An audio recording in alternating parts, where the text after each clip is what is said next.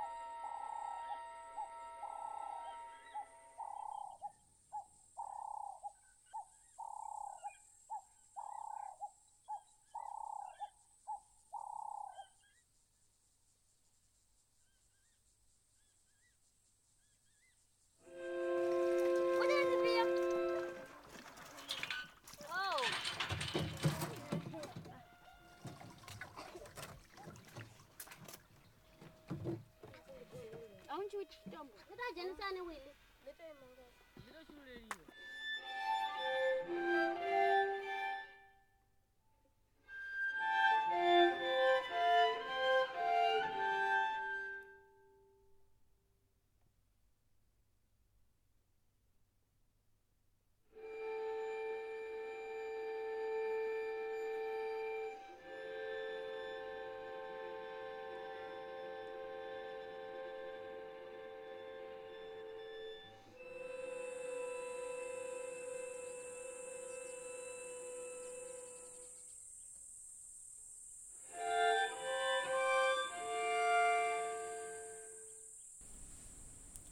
That was the opening of Dancers on a Plane, the fifth string quartet by Kevin Volans, composed in 1993 and played on that Collins Classics disc by the Duke Quartet. The piece combines sound recordings from the landscape of Volans's former homeland, South Africa, with the dance patterns of the music for string quartet. This immediately creates a sense of dual perspective, from the imaginary wide open terrain of the African landscape to the confined space of a concert hall or dance venue where the work would normally be played. This piece, like many of Volans's compositions, has been eagerly seized upon by choreographers. The title, Dancers on a Plane, is taken from a painting by the American artist Jasper Johns, in which Johns inserts figurative references into otherwise abstract patterning. This juxtaposition of abstract and concrete imagery attracted Volans, and it provides one response to the question I posed at the beginning about the different kinds of relationships possible in the combination of field recordings and instrumental or vocal music. Here, the abstract music of the string quartet joins with the concrete imagery of the recorded sounds, with the creaky gate, children's voices, and bells around the necks of animals.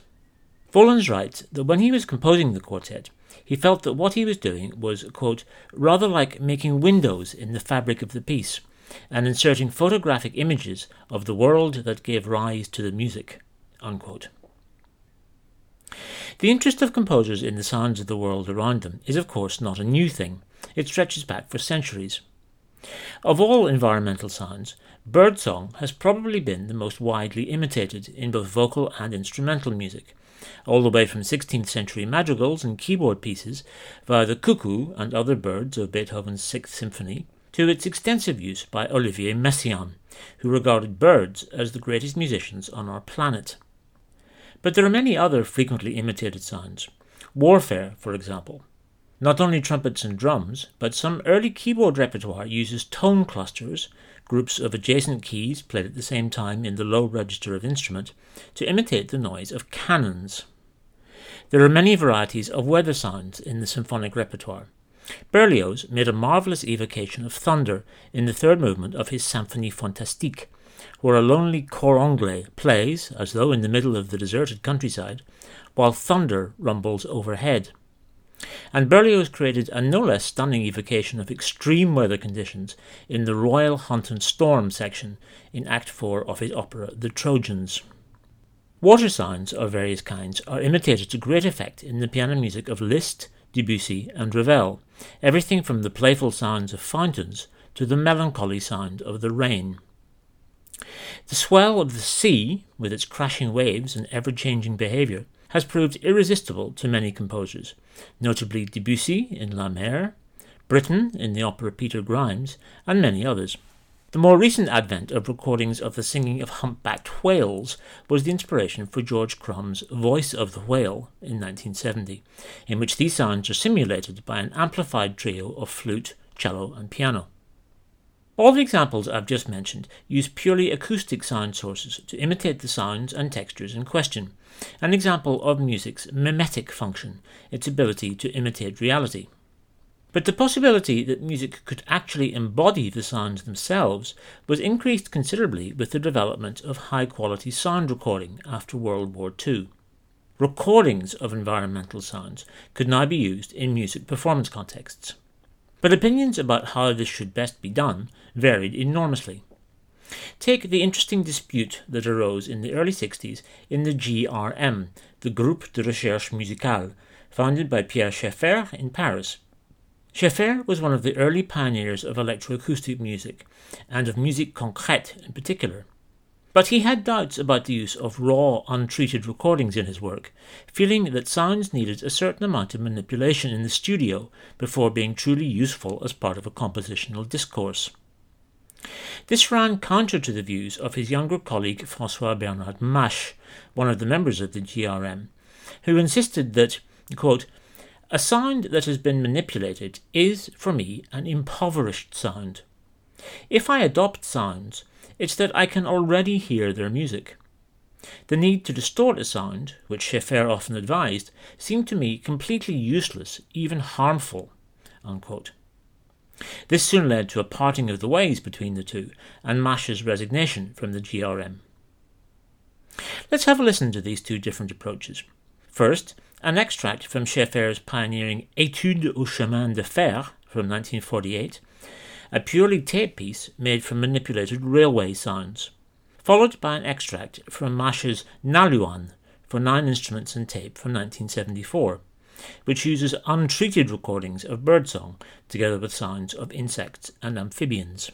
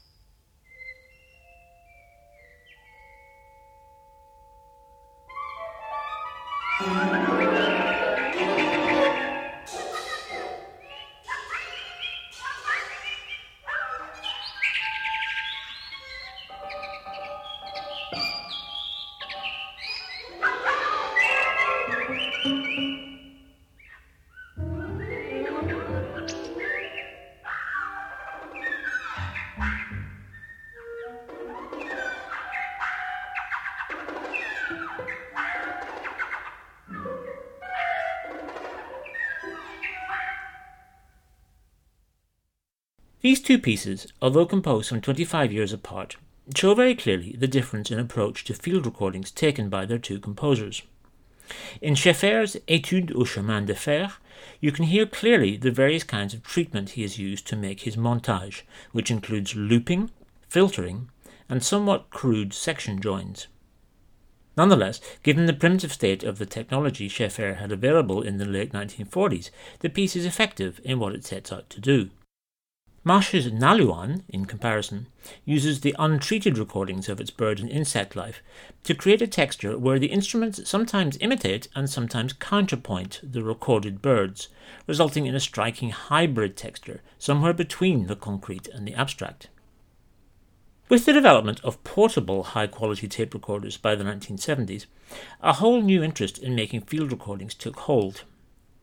The most notable such project to emerge in those years was the World Soundscape Project, initiated and directed by the Canadian composer R. Murray Schafer, who unfortunately shares a rather similar surname to that of his older French electroacoustic colleague Pierre Schaeffer. Schafer, in the 1960s, coined the marvellous term soundscape, by analogy to the term landscape, which he defined as any field of aural perception. Therefore, one can speak of the soundscape of a modern city, of a provincial village, the soundscape of the seaside, or of one's own living room. In 1977, Schafer published a wonderful and important book on the subject, originally entitled The Tuning of the World, and later republished under the title The Soundscape. In it, he studies the soundscapes of the world, from the earliest recorded human history to the present day, introducing a lively new vocabulary of descriptive terms. For example, Any sound unique to a particular location, Schaefer termed a sound mark, by analogy with the term landmark. A keynote sound is a continuous sound, sometimes unnoticed, such as a hum in an office building, but it can also mean such things as the sound of the sea, omnipresent in the ears of those communities who live beside it. A sound signal, in Schaefer's terminology, means a foreground sound meant to be heard, which can be a warning sound of some kind, say an alarm bell, or simply any sound event that is clearly audible and draws attention to itself. In the early 1970s, before the appearance of The Tuning of the World, Schaefer's World Soundscape project produced two marvelous publications in the form of books with accompanying cassette tapes. One, a study of the Vancouver soundscape, Vancouver was where their project was based, and a study of five northern European villages. Schaefer urges us to imagine the world soundscape as though it were a piece of music, with complex and overlapping rhythms, textures that change sometimes from minute to minute, sometimes from day to night, and sometimes change only very subtly over large spans of time. These materials can be recorded, studied, analysed, and conclusions can be drawn. Schaefer's book, The Tuning of the World, especially if you encounter it as I did at an impressionable age, can really open your ears as never before to the sounds around you. Let's try a little experiment. I'd like to play you a short extract from a field recording I myself made a few years ago. I wonder how much information you can glean from it without my telling you anything about it in advance. Here we have examples of Schafer's sound marks, keynote sounds, and sound signals, all part of a moderately complex texture. For that matter, I wonder if a careful listening will enable you to guess where this was recorded.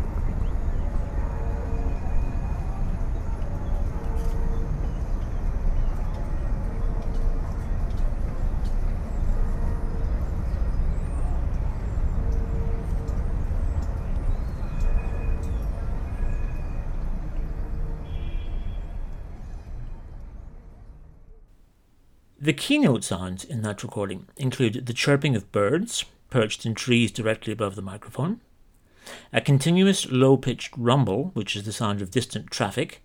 We know it's distant because there are no noisy cars passing close by the microphone. Then there's the steady tolling of a church bell. That might suggest the recording was made on a Sunday, which indeed it was. Then you heard fragments of conversations passing by, but not close enough to identify their languages accurately. Tourists, perhaps. If you were listening very closely, about two thirds of the way through, you'll have heard the sound of a suitcase on wheels, creating a regular rhythm as it rolls over the paving stones. Then there's one very particular sound, quite close to the beginning, which recurs later towards the end, which might just about enable you to identify the location, if you've been there. The sound of a tram passing by and coming to a halt, with the sound signal of its bell ringing to tell passengers to get out of the way. Tram bells in European cities, and indeed the sound trams make in general, are all wonderfully different. This one is of a tram in Amsterdam, where this recording was made, outside its central station one grey November morning. Murray Schaefer also created some stunning compositions that are intended to be performed out of doors, merging the sounds of the environment with the sounds of his music. Perhaps the most extraordinary is The Princess of the Stars, which is intended for performance around a wilderness lake beginning an hour before dawn. The audience sits on the shore while the ritual is performed on the lake in canoes. The characters of the drama and the instrumentalists are rowed back and forth while they sing and play. This work, of course, involves also an incredible commitment from the audience, who have to get up in the small hours and drive to a remote location. The work has been performed several times. One performance attracted an audience of over 5,000 people.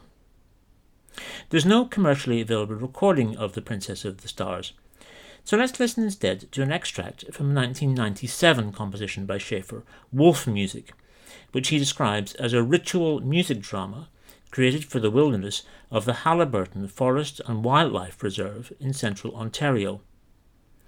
Every year, for 10 years or more, a group of about 60 people camped out in this reserve for several days to prepare the piece with Schaefer. There is no audience. Through it, Schaefer says, we are attempting to discover our connection with nature. Here's an extract from a CBC radio program on the work.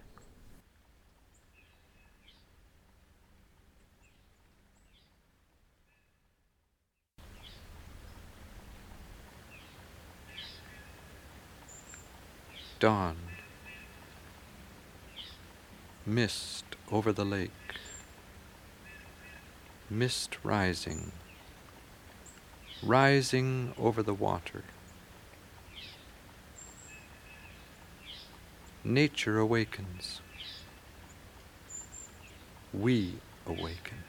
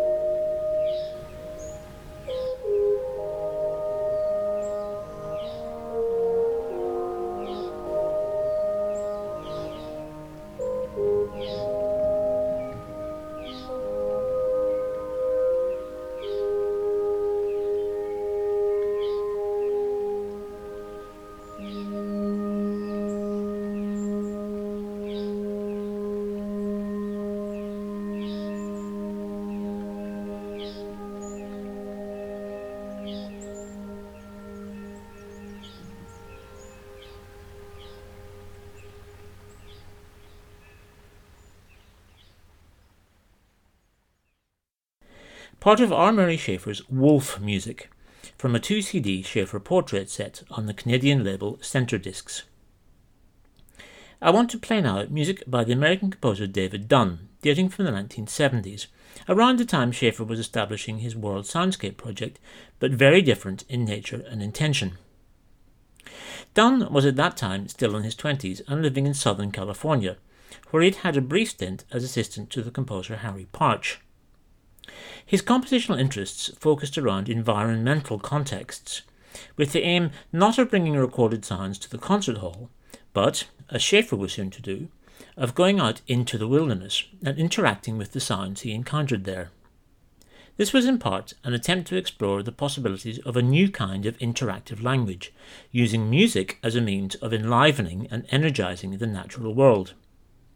Dunn recorded most of these performances, seeing the resulting tapes as documents of a lived event that could never be precisely recaptured. Here's part of one of the earliest works in his catalogue, Nexus 1 for three trumpets. The piece was made for, and recorded in, the area known as Hermit's Gorge in the Grand Canyon in June 1973. The score specifies sound gestures that the trumpets perform interactively with the canyon environment. This interaction, Dunn says, focused primarily on two things the extended reverberation and extraordinary spatial acoustics of the rock formations, and the behavior of non human life forms, such as the crows heard throughout the recording. Here's part of David Dunn's Nexus 1.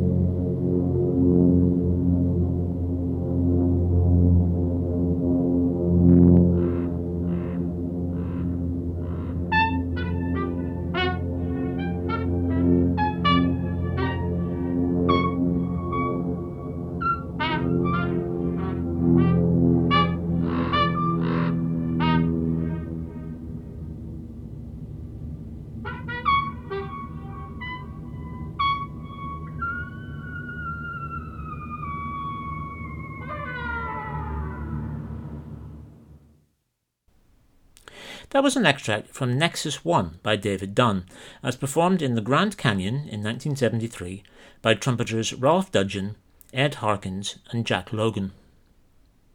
Subsequent works pushed this interactivity into new directions. One of my favourites amongst his early works is the next piece I want to play, Mimus Polyglottos, a collaboration between Dunn and his friend Rick Cupples. The title is the Latin name of the mockingbird, the small, very beautiful feathered creatures known for their incredible ability to mimic sounds they hear around them, including unlikely sounds such as that of machinery. Dunn discovered that San Diego's Balboa Park had numerous mockingbirds, and he wanted to pose a challenge by playing them the most extreme non acoustic sound stimuli he could imagine. The piece uses, to my ears, quite horrible synthesized sounds as a challenge for the birds to test how well they can respond, and to engage in a dialogue in which neither the human performers nor the birds are, let's say, speaking their native language.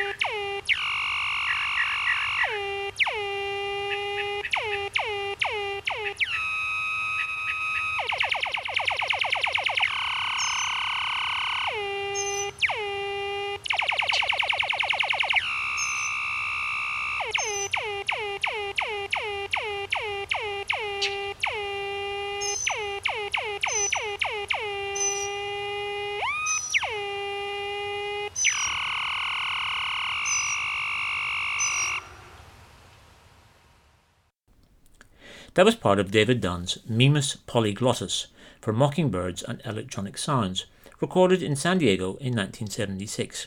It's from a wonderful two CD set of Dunn's early works on the Innova label.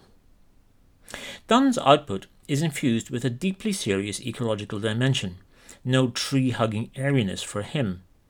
He regards his work perhaps as music, or I certainly do, but always as a form of research into living systems and their behaviour, the survival patterns, and the relationship of non human creatures to human ones. This is true also of some of the work of the New Zealand born American composer Annea Lockwood. She is perhaps most famous, indeed notorious, for her 1968 performance event Piano Burning, a rather less ecologically friendly activity, I'd have thought, in which some brave soul plays an upright piano while it starts to burn from the flames of a piece of paper soaked with lighter fluid placed inside it and set alight. I'll play now part of one of her other well known works, a sound map of the Hudson River, mostly recorded in 1982 and released as a CD on the Lovely Music label in 1989. This piece, in its CD form, is a collage of 15 recordings made at various times and places along the sweep of the Hudson River, from its source in Mount Marcy in eastern New York State, south to Great Kills Beach on Staten Island. The CD booklet carefully lists the exact location and recording times of the 15 tracks. Lockwood remarks that the purpose of this is not simply documentation, but to recreate, quote, the special state of mind and body which the sounds of moving water create when one listens intently to the complex mesh of rhythms and pitches. Unquote. Here's an extract from near the beginning of the sequence, recorded at Feldspar Brook.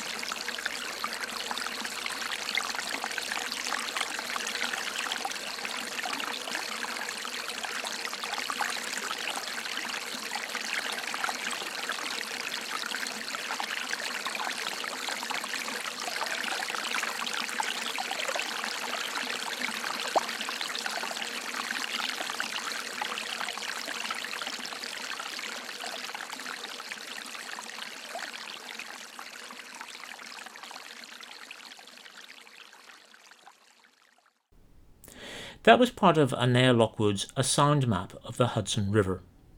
This work, originally commissioned as an installation, poses the question of whether one is listening to a simple field recording, no more and no less, despite Lockwood's claims to the contrary, or whether there is a particular aesthetic dimension to the experience that brings it into the domain of music. With this particular piece, I'm never really sure, nor perhaps does it matter very much. To me, a sound map of the Hudson River is more like a soundscape recording a la Schafer where one may choose to listen to the recording as though it were a piece of music, or to use it to evoke memories of the river itself. This evocative quality of sound recordings, their ability to conjure up vivid memories of places we've been to, is, I suppose, an aural equivalent of Proust's famous Madeleine moment, where one bite of a delicious French pastry leads the narrator to an involuntary memory of a long ago place and time. For me, this is exactly the case with the next piece I want to play an extract from a CD entitled Métro Pré Saint Gervais by Dan Warburton, Jean Luc Guionnet, and Eric Lacasa. Dan Warburton, fine improviser on violin and piano, was the person who for years ran the online website Paris Transatlantic Magazine, which offered hundreds of composer interviews and CD reviews. This recording was made on a Tuesday in July 2001, when Warburton, with his violin, Guionnet with his alto sax, and Lacasa with his microphones, went down to a platform of the metro station Pré Saint Gervais in Paris in the 19th arrondissement. There they proceeded to improvise, interacting or not with the sounds along the platform, the results being recorded by La Casa, who wanders about functioning almost as a third musician.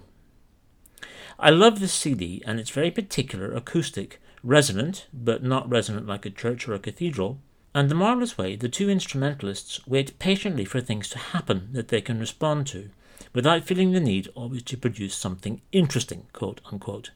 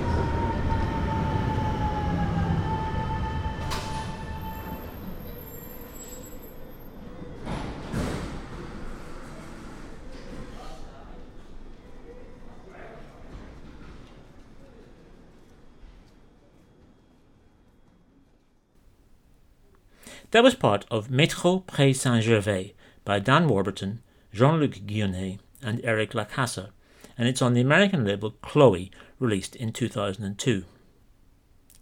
The next piece I'd like to play is technically speaking a field recording, but one that seems to me very close to being potentially a piece of music, in this case, some kind of electronic drone piece. It's from a CD entitled Manhattan Linear, Circular, Lateral by the Belgian composer Guy de Bièvre. This project began from a fascination with the many kinds of electrical hum you can hear as you walk around the streets of Manhattan. I was reminded of Hermann Helmholtz's definition of musical tone as being characterized by regularity instead of the irregularity that typifies noise, writes de Bièvre. So, this must be music. He recorded a number of such hums within a relatively confined geographical radius, and back home in Belgium he began to analyze them and, in a sense, to compose with them, exaggerating details, playing with the recording levels, panning, exploring the aural equivalent of depth, distance, and motion. The result, he writes, is, quote, an impossible, transparent aural image of the city, assuming the auditory equivalent of field binoculars. Just like a painted landscape, the sonorous scale model is but a simulacrum of real time. It can in no way be compared to an aerial photograph, for example, which would show the entire city in one single image made at one specific moment. Unquote. Here's part of the first track entitled Linear Broadway.